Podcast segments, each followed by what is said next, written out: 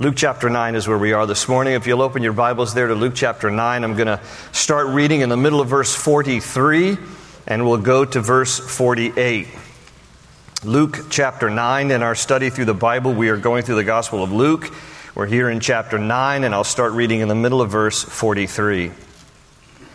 It says, But while everyone marveled at all the things which, which Jesus did, he said to his disciples, let these words sink down into your ears. For the Son of Man is about to be betrayed into the hands of man.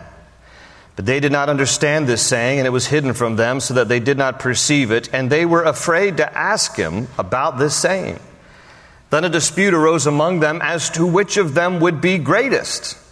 And Jesus, perceiving the thought of their heart, took a little child and set him by him, and said to them, Whoever receives this little child in my name receives me, and whoever receives me receives him who sent me. For he who is least among you all will be great. Let's pause there and pray. Lord, it's good to be in your house today. We're thankful for your grace. We pray now as we open up your word that you will speak to us through this story.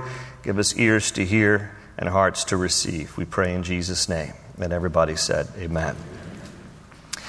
Well, earlier here in Luke chapter 9, uh, passages we did not read, it tells us that Jesus had just come down from the Mount of Transfiguration. He, at the uh, base of the Mount of Transfiguration, then heals this boy, delivers this boy who was possessed by a demon, a story that we covered when we were in Mark's Gospel, chapter 9. And now we come here to the rest of Luke chapter 9, and uh, Jesus tells his disciples something that's very sobering here in verse 44. He, he says to them, The Son of Man is going to be betrayed by men. Now, he's referring to himself as the Son of Man. It's a messianic title given by the prophet Daniel. And this is a cryptic reference to his impending crucifixion. He's about to be betrayed into the hands of men. But instead of, of asking Jesus what he meant by that, the rest of the story tells us that they didn't understand and were too afraid to ask him. Instead of asking him, they launch into this disagreement among themselves, the disciples do, as to which one of them is the greatest. I mean, this is just a crazy contrast here. Imagine, imagine if you will, Jesus, you know, it's a very kind of sober moment when he says, Guys, guys, listen up, listen up. And the phrase here used in New King James is, I want this to go down into your ears. Like, listen, listen very, very carefully. The Son of Man is going to be betrayed into the hands of men. And the disciples are like, hmm, okay, we don't know what to ask about that. But if you don't mind, Jesus, we're kind of having our own discussion over here. We're having our own little debate, right, going on over here. But thank you. The debate they were having was which one of us is the greatest? Okay, what a sharp contrast. Here Jesus is, his selfless nature, trying to say to them, the Son of Man, is going to die for the whole world. At the same time, his selfish disciples are having a conversation as to which one of them is the greatest in the world that Jesus is going to die for. And so this is the scene here. Such a contrast. And, and remember, these were the guys that Jesus handpicked. You know, there's hope for all of us, right? And by the way, this isn't the only time that the disciples got together and had this discussion about which one of them is the greatest and vying for, you know, jockeying for position here. It tells us back in Matthew chapter 20 that James and John, two of Jesus' disciples who were brothers, coaxed their mother to go to Jesus and ask him for the positions of prominence when he comes into his kingdom. It's, it's, it's the audacity. James and John, they're just like, hey, mom, psst, would you go ask Jesus? Which one of us considered is right and which one it is left when he comes into his kingdom. And as a good Jewish mom would, she's like, okay, sure. Jesus, Jesus Messiah. I know my two boys, one could be a doctor, one could be a lawyer. But if you don't mind, when you come into your kingdom, would you mind if one of them sat at your right and one at their, at your left? This is the speech he gives Jesus. Jesus says, you don't know what you're asking, frankly. And by the way, they're going to suffer. That's the way that he answers her. They're going to suffer for the kingdom's sake. They're going to suffer. Are they really willing to drink from the cup? Well, the Bible says in Matthew 20 that when the other 10 disciples hear what James and John did, they were indignant. You want to know why? Not because they were upset at the request, but they were upset that they didn't beat James and John to the punch first. They were upset. They're like, why didn't we think of asking our moms? You know, like, wow, those guys beat us to it. That's why they're upset. How do we know? Because, because this is the debate that they're constantly arguing about. In fact, there's a similar story in Matthew 18, very similar to what we're reading here in Luke 9. In Matthew 18, they actually go to Jesus and ask him, which one of us is the greatest? They actually ask him, which one of us is the greatest? Now, some Bible scholars think that the Matthew 18 incident and what we're reading here in Luke 9 are the same. But there are others who disagree because in Matthew 18, they go directly to Jesus and ask him which is the greatest. In Luke 9, Jesus overhears them having a conversation, arguing among themselves. So I think it's possible that Matthew 18 happens first. They go to Jesus. Which one of us is the greatest? And in Matthew 18, just like Luke 9, he takes a little child and sets him in front of them to, you know, to help them understand this is what you need to be about humility. So after they learn that, then they're debating amongst themselves in Luke 9, you know, that whole thing about the, you know, which one of us, yeah, I think I'm the greatest. No, I think you're the greatest. No, no, no, no, and all this kind of stuff. So the same kind of thing happens though, where Jesus then, here in our story, takes a little child and sets this little child next to him and uses a child as a living example for these immature adults to learn from. Jesus sets a little child there as a living illustration. Now, before we actually dissect these verses together and take a look at this on a deeper level, I want you to notice that Jesus employs a tool here called a paradox. A paradox. He says to his disciples at the end of verse 48, look at your Bibles again, the end of verse 48, he says, Jesus says, For he who is least among you will be great. He who is least will be great. That's a paradox. What exactly is a paradox? Well, for the sake of those of you who might be Dallas Cowboy fans, let me explain. you Dallas Cowboy fans I know are probably thinking, well, it's a couple of medical professionals. Paradox, get it? All right, I just insulted two people. now, all the Dallas fans are like, that's very insulting, preacher we know that a paradox is not a couple of medical professionals. I think it's a couple of those things that jut out into the water the boats hook up to. Right? Paradox. All right.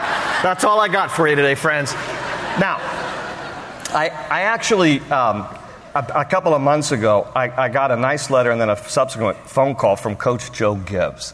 And it was a wonderful uh, conversation. Never met him, and he says, and he says to me, among other things, he goes, "Gary, I'm your, your biggest fan. I follow the Bible studies you do." I said, "You don't understand, Coach. I'm your biggest fan." So we had one of these big fan moments, right? But then he says, "But I love it when you give it to Dallas fans." So that's for you, Coach. All right, that's for you. So for everybody, though, here's a definition for a paradox. Paradox is a statement that seems contradictory or absurd, but is actually valid or true. It's from a Greek word paradoxos, two words para, meaning uh, beside or against, like contrary against, uh, and doxos, meaning opinion or belief. So a paradox, paradoxos, is some is a contrary opinion. It's a contrary belief within the same statement. By the way, orthodox is from orthos doxos. Orthos means straight. An orthopedic doctor is someone who makes a bone straight. Orthodox, orthos, doxos is straight doctrine or straight belief. It is something that is true. So a paradox is a contrary belief. It is something that sounds contradictory, but in reality, it is actually true. And so when Jesus, there in your Bibles, in verse 48, he says, For he who is least among you will be great. It sounds contradictory, you see, because these are opposite things. In order to be great, Jesus says, you have to become least. And there are several paradoxes throughout the Bible that Christians need to understand. And really, not just Christians, but anybody. Anybody, even if you're not a believer, because these are principles that God teaches that are necessary to understand for life. And so I'm going to share five of them. We're going to kind of use Luke 9 as a springboard to four more, but we're going to start there with this one. This first paradox that Jesus teaches here is to be great, you must be least. To be great, you must be least. Now let's qualify this.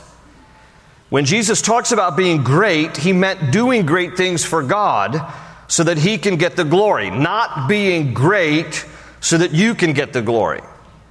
God will never share his glory with another.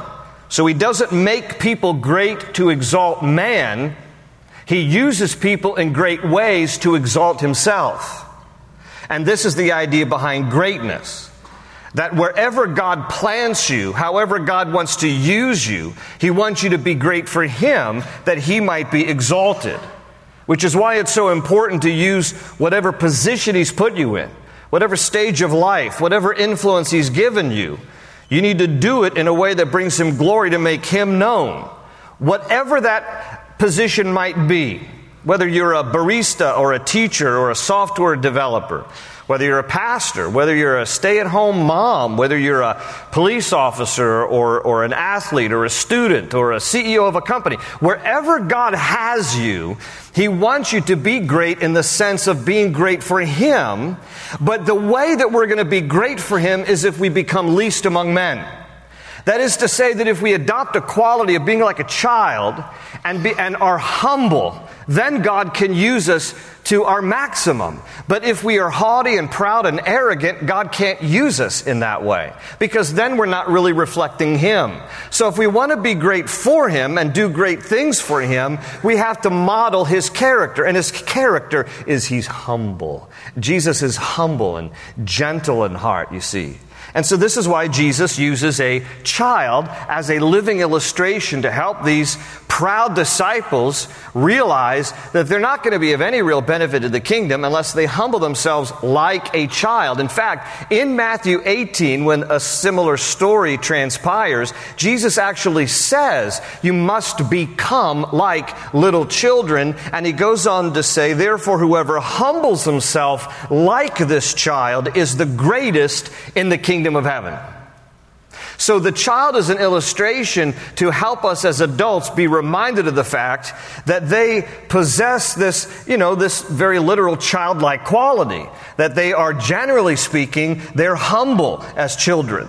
Because little kids are humble, that is, until uh, they are given a trophy for something they didn't really deserve. And then they're ruined. You know, welcome to Loudoun County. Like, hey, I got a trophy. Did you have a winning season? No, we lost every game. Well, we're going to throw that trophy in the trash then. But until they get to that corrupted place of thinking that they're all that when they really aren't, kids can serve as a wonderful example of faith and trust. They can teach us as adults because they aren't stuck on themselves. Kids have, there's no pretense about kids. They're, they're, they're not proud or arrogant. They're not trying to impress people. They, they, don't, they don't think they're smarter than God, you know. It's only when we become adults that we think we're so educated we're smarter than God. So kids have this wonderful quality, and Jesus says, I want you to follow the example of kids. I want you to be humble in spirit. If you want to be used in a great way for God, you got to be humble in spirit. And listen, being humble is something we should always strive for, but never say that we have. Because the moment you say that you're humble, you got to start all over again, friend. C.S. Lewis said, Humility is not thinking less of yourself, it's thinking of yourself less. Because when you are too full of self, there's no room for God. And that's what Jesus is saying about kids as being a good example for us because they're humble, they're not as full of themselves, and they're open hearted towards God. And by the way, in that culture, when Jesus was saying this, children had zero status, they had zero rights. So, in effect, what Jesus was calling people to be when he said, become like a child, was to give up your status and your rights and to humble yourself before God. We need to be like that and then trust God to promote you and take care of you and use you for His sake. Aspire to do great things for God. That's the idea behind greatness. In order that, in order to do that though, we must become least so that he can become great through us. This is why John the Baptist, when he realized, okay, Jesus' public ministry is beginning, John's was coming to an end because he was there to announce the arrival of Messiah. So John the Baptist in John 3:30 said, "He must increase and I must decrease." We have to be about decrease in our lives. Less of us, more of Jesus, that he might be made great through our leastness. Number two, here's another paradox going outside of the Gospel of Luke. Paul writes about how to be strong, you must be weak. Again, that seems like a contradiction, but in 2 Corinthians 12, 7 to 10, this is what he said. You can listen, you don't need to turn. This is what he said. Lest I should be exalted above measure by the abundance of the revelations, because he had this wonderful vision of heaven, and but yet he says, But you know what? God kept my feet to the ground, because he says, A thorn in the flesh was given to me. He calls it a messenger of Satan to buffet me, to attack me lest I be exalted above measure, lest I become conceited because of these wonderful revelations from God. He says, Concerning this thing, I pleaded with the Lord three times that it might depart from me. He said, God, take this, this thorn in the flesh, take this suffering from me. And he said to me, My grace is sufficient for you, for my strength is made perfect in weakness. And Paul says, Therefore, most gladly, I will rather boast in my infirmities that the power of Christ may rest upon me. Therefore, I take pleasure in infirmities, in reproaches, in needs, in persecutions, in distresses for Christ's sake. Listen, and here's the paradox for when I am weak, then I am strong. Now, by what he wrote there, he's describing for us either some kind of physical affliction, that's what he meant by this thorn in my flesh, or at the very least it was some spiritual attack, because he says a messenger uh, by Satan to buffet me. But however it ends up being, because we don't know exactly what he was referring to, we know this much he suffered. And we also know that he prayed that his suffering would be relieved. He says, You know, three times I pleaded that God would take this from me, but God said to me, My grace is sufficient for you. And Paul says, In my weakness, his power is made perfect in my life. So we should never hyper spiritualize things and, and, say, well, my suffering is just the lot that God has given me and I, I just should, you know, accept it. No, you can pray for God to take away your suffering. There's nothing wrong with that. Paul did. Jesus did in the Garden of Gethsemane, right before he was crucified. He said, Father, if it's possible, take this cup from me. He meant the cup of suffering. He said, if there's any other way to accomplish the plan of redemption, oh God, that it would happen in a different way. I don't want to suffer. But he adds, nevertheless, not my will, but thine be done. So Jesus was willing to submit to the ultimate will of the Father, even though his first option was not suffering. Paul's also was not, I don't want to suffer. I pray that God would take this away from me. Because at the end of the day, if God doesn't take that suffering away, then it is in order to produce a weakness so that through our weakness we will find our strength in God's grace. Good, godly people sometimes go through life with suffering and sometimes never get relief this side of heaven.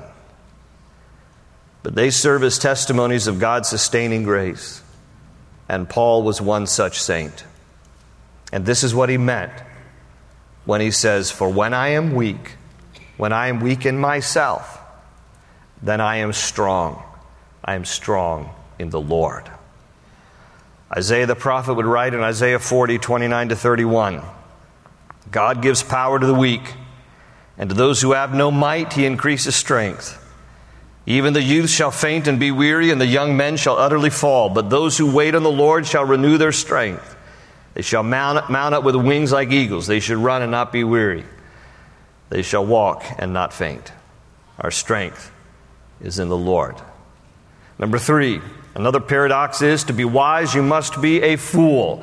Paul wrote in 1 Corinthians 3 this Let no one deceive himself. If anyone among you seems to be wise in this age, you see, wise by human standards, let him become a fool, that he may become wise. There's the paradox. For the wisdom of this world is foolishness with God. For it is written, He catches the wise in their own craftiness. And again, the Lord knows the thoughts of the wise, that they are futile. You see, what Paul wrote in the first century is so true today, even more so. There is a wisdom of this age that is foolishness in God's sight. Man thinks that he has all the answers only to expose his ignorance in the process. And, you know, not to beat a dead horse, but to keep this as something that we are still aware of and, and dealing with. I think that no greater display of ignorance in recent days has been the school board's passing of policy 8040, forcing students and faculty, the government forcing speech, think about that, to acknowledge the gender of any student's choosing. You know, we've told students you can't take a Tylenol without parents' permission. But now we're saying to them, but you can change your gender based on how you feel without your parents' permission.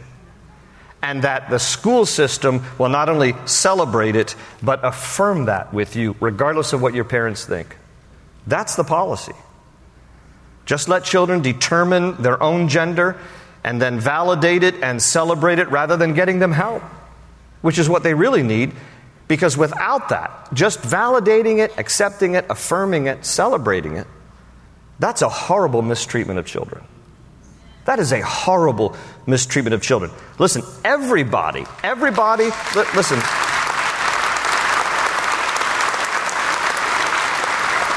Everybody acknowledges the right of every student to be protected from harassment or harm of any kind. Any student should be protected from any harassment or harm of any kind. But you know what? Harassment and harm come in different forms. And I submit that allowing children to self determine their gender based on their feelings and affirming that is harming children. That is harming children. It defies God, it denies reality and biology. Only God determines gender. Only God determines gender. But here we are. This is the reason I'm bringing this up because of this point. Here we are in the 21st century and we think we're smarter than God. The wisdom of man is foolishness to God.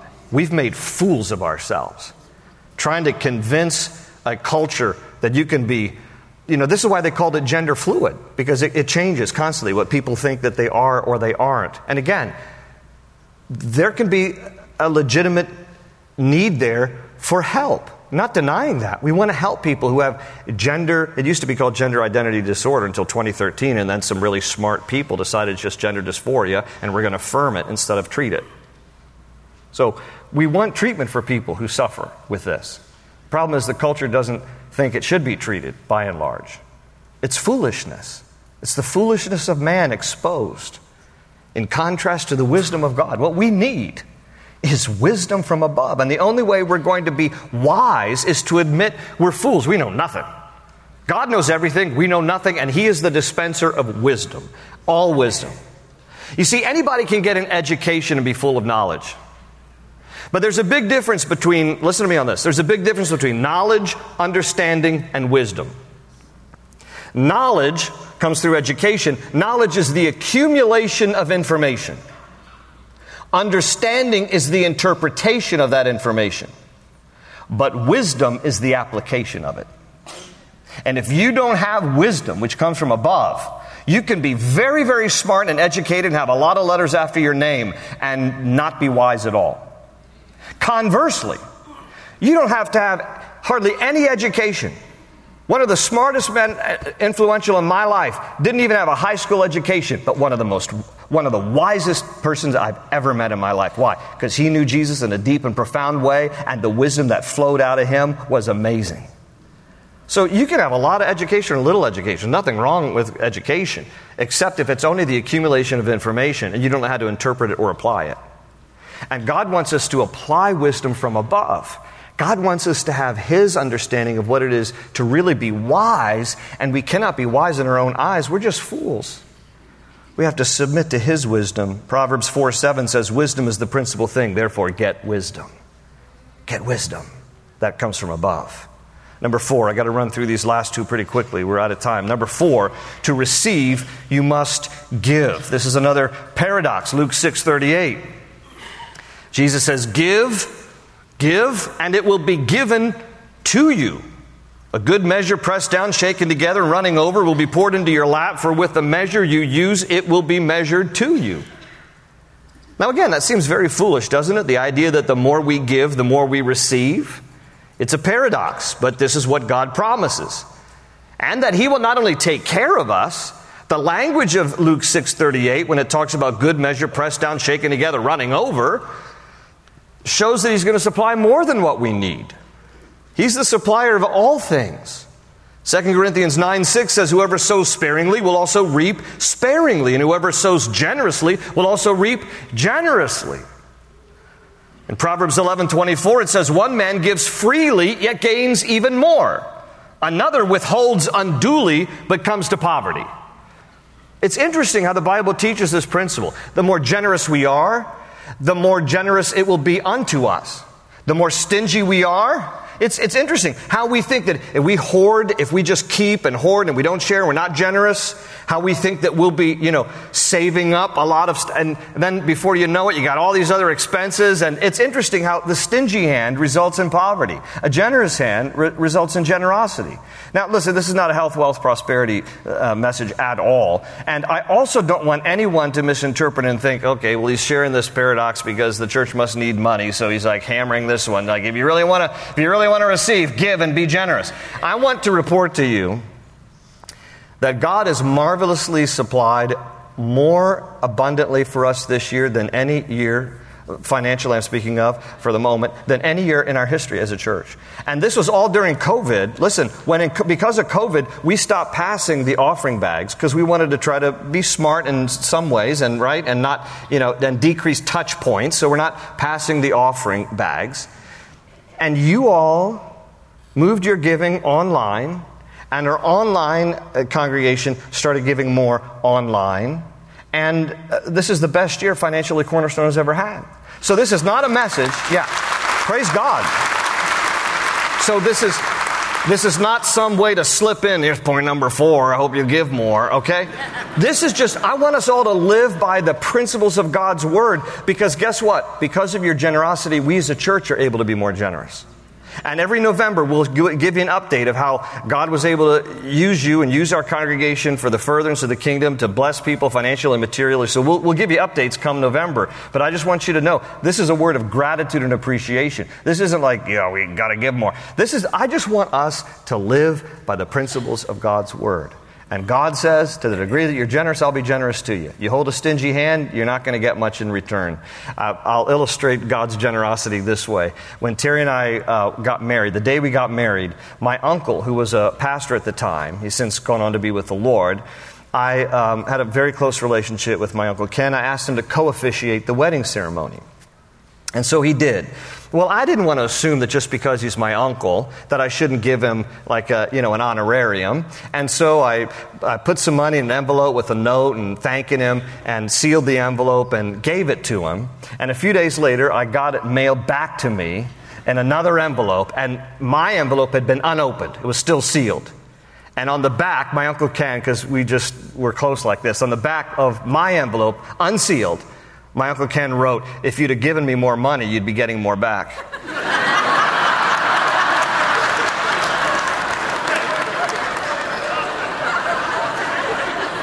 True. But that's always stuck with me because that's, that's the way God is. The more generous I am, the more I get back in terms of His supply. He's a wonderful God. Here's the last point. Number five. To find life, you must lose it. To find life, you must lose it. Jesus said this in Matthew 16, 24 and 25. He said to his disciples, If anyone desires to come after me, let him deny himself and take up his cross and follow me. For whoever desires to save his life will lose it. But whoever loses his life for my sake will find it. To find your life, you're going to have to lose it. There's so many people in this world who are trying to find meaning and purpose in life. And they're looking in all the wrong places, trying to find fulfillment and satisfaction. Everybody wants that. There's this instinctive need in every single one of us to have purpose and meaning.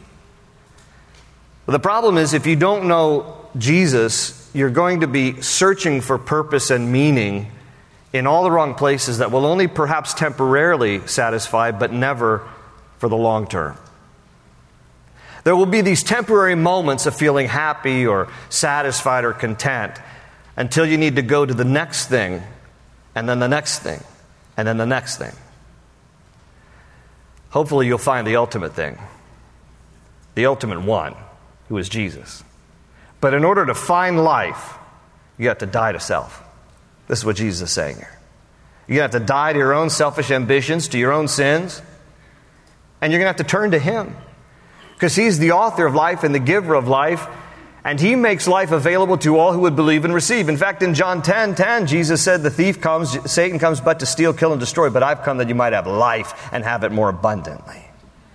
This is what Jesus offers us is abundant life in Him. But it requires a dying to self in order to live for Him in order to receive the life that He offers for us. If you only live for this life, you will come to miss the life to come.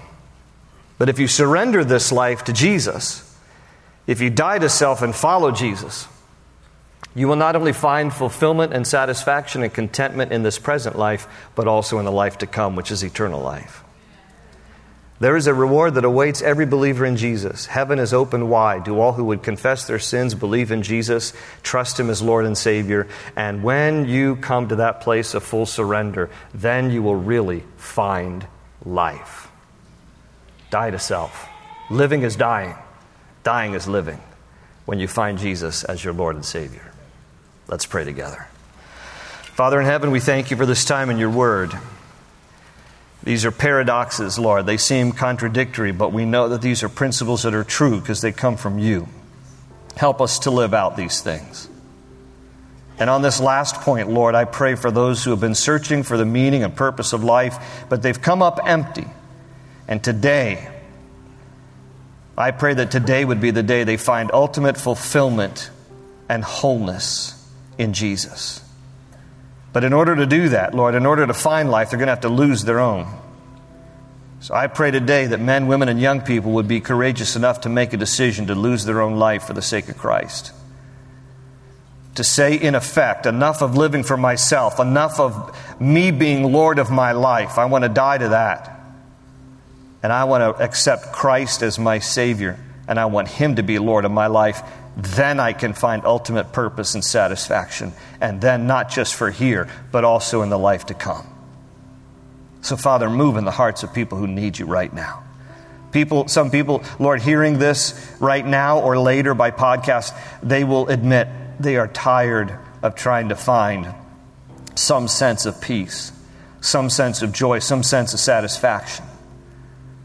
Things and people have disappointed, left them empty, but Lord, you are the one they need to meet right now. So I'm going to pause in my prayer. Your head's still bowed. I just want to invite you lose your life for the sake of Christ. Receive him today. He is King and Lord and Savior. Acknowledge him today as that. Receive him. You can find that peace that passes all understanding in Christ. You can find that fulfillment that this world can't offer in Christ if you would just surrender to Him. Die to self. I'll lead you in a prayer if that's your desire. Just pray this prayer right where you're seated. You can pray this prayer with me. You can just say, Lord Jesus, I'm a sinner like everybody else, and I need you as my Lord and Savior. So I die to self right now, and I accept you as my Lord and Savior, that I might really live I trust you right now by faith that you died on a cross for my sins. And I surrender to your lordship. I lose my life that I might find it in you. Save me today, Jesus. I receive you by faith. In your name I pray. Amen and amen. Listen, if you prayed that prayer with me, there's going to be a pastor down front to hand out Bibles to anybody who wants to take a Bible home to remember today's decision. Same thing if you online or watching, you can text into the church at 703 844 9969. We'll send you a Bible. To lose your life is to gain it in Christ. Amen? Amen. God bless you all. Have a great day. God bless you. Thank you.